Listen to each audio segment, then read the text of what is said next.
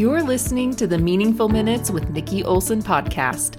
This is a show for busy Latter day Saint women who want to learn simple tools to feel confident and inspired in 10 minutes or less. Welcome. On this episode, we will discuss how you can be a receiver of the gospel and not a doer. Now, you might be thinking, what the heck is a receiver and a doer? I totally made those terms up. but I have seen this phenomenon happen so much with women I work with, and I wanted to help you understand this phenomenon and how it can alter your perspective of the gospel.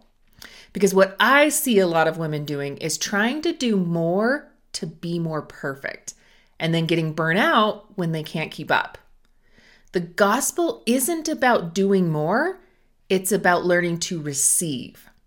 But what happens is that we develop certain stories about what it means about us if we aren't able to keep up with someone else and do as much as they do or do all that we're asked to do then that causes us to turn into what I call a doer. We have a do we all have a doer inside of us that wakes up and causes us to start treating the gospel like a checklist. Like if we can do a certain amount of things, then that will prove our worth and value and we'll be good, right? The problem with that is the gospel is not about doing. It's about receiving. But before I jump into the receiver, I want to first, I want you to first see if you can identify with the doer. Now, we all have the doer inside of us, right? But we can learn to manage it and not let it run our lives. But if you are in this doer state, you might say things like, I do good for so long, then I mess up one time and have to throw in the towel and give up completely. Or you might say, I get really exhausted sometimes from doing so much and just completely quit for a long time. If you're in this doer state, you might feel like you need to be perfect at like reading your scriptures, saying your prayers, going to church, and all the things. And you don't feel like you can make any mistakes. The problem with this doer mentality is that you're trying to attain something that isn't possible and will always feel like you're failing. And another thing you might say in this doer state is, I can't come up with a plan that fits all that I need to be doing, and I need to come up with the perfect plan before I can do anything. The problem with this doer mentality is that it takes the flexibility out of letting the Spirit guide you in what the Lord wants you to be doing. Then the third thing you might say in a doer state is doing everything we're expected to do in the gospel is hard. I have so many distractions in my life. My life is too chaotic, and I'm just not good at it. And in order to be where I want to be in the gospel, I need to get all of these things solved first, then I can focus on doing more in the gospel. The problem with this doer mentality is you're leaving a valuable resource on the table the enabling power of Christ the guidance from the Spirit, and the will that God has for you. Okay, can you relate with any of those statements? My guess is you have found yourself at least one of those mentalities a few times in your life. But what I want to ask you is what is it costing you to be a doer? Is it costing you time, energy, and a closer connection with Christ? The doer thinks the destination is getting things off their list and done, but once they do, they feel like they need to do more and more of it to feel satisfied, never knowing if they have ever done enough. Scripture study, saying your prayers, going to the temple, or even taking the sacrament are not tasks to be checked off or done for the day the direction you want to position yourself isn't to get things off your list and get them done. It's to do those activities to receive the power that you need in your life. President Nelson said, Our Father knows that when we are surrounded by uncertainty and fear, what will help us the very most is to hear His Son.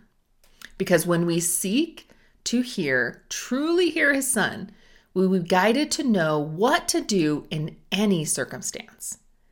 Those activities that you're doing in the gospel are meant to point you in the direction of the Savior so that you can be guided in any circumstance.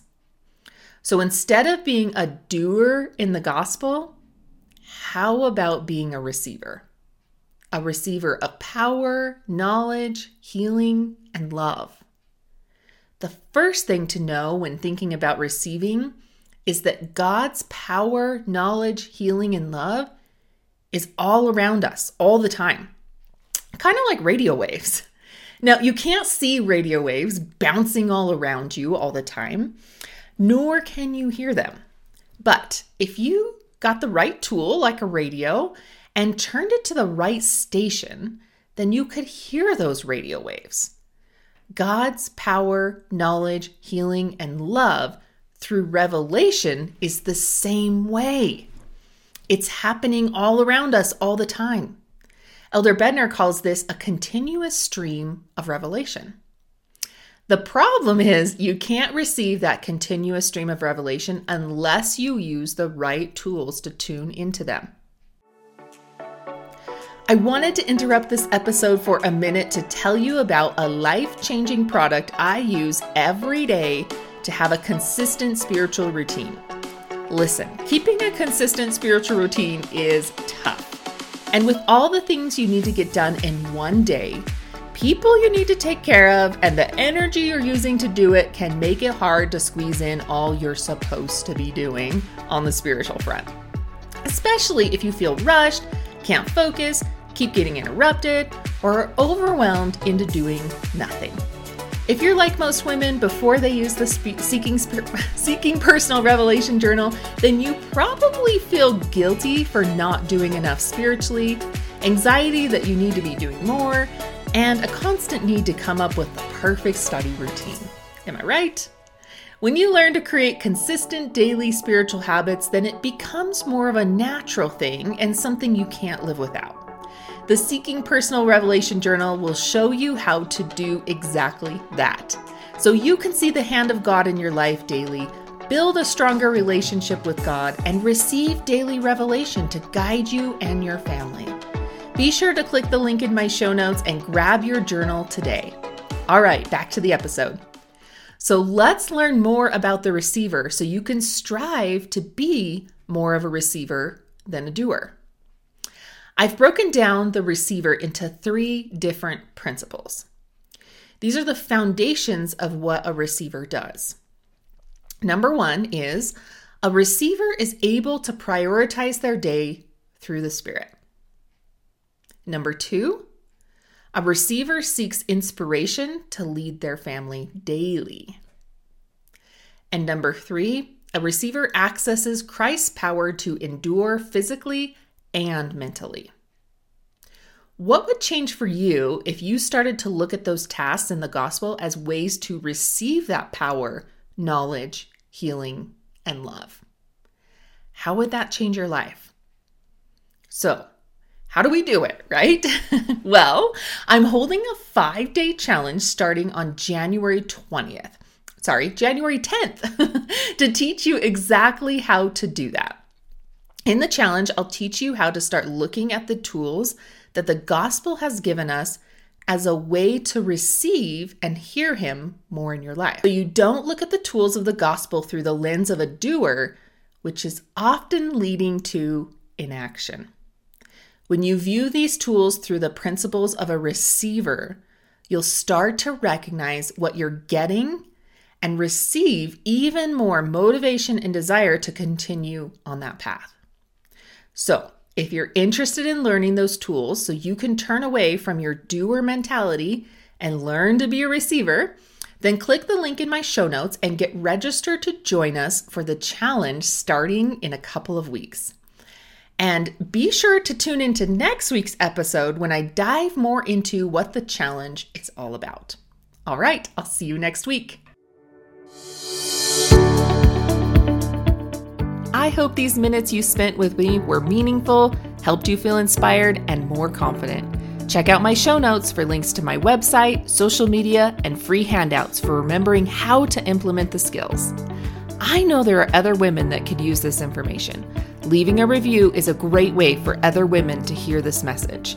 If you'd like more daily inspiration and guidance, please come find me on Instagram at Nikki Olson Coaching. If you share this episode, please tag me. I love to connect with my listeners. Thank you for listening to the Meaningful Minutes podcast with Nikki Olson.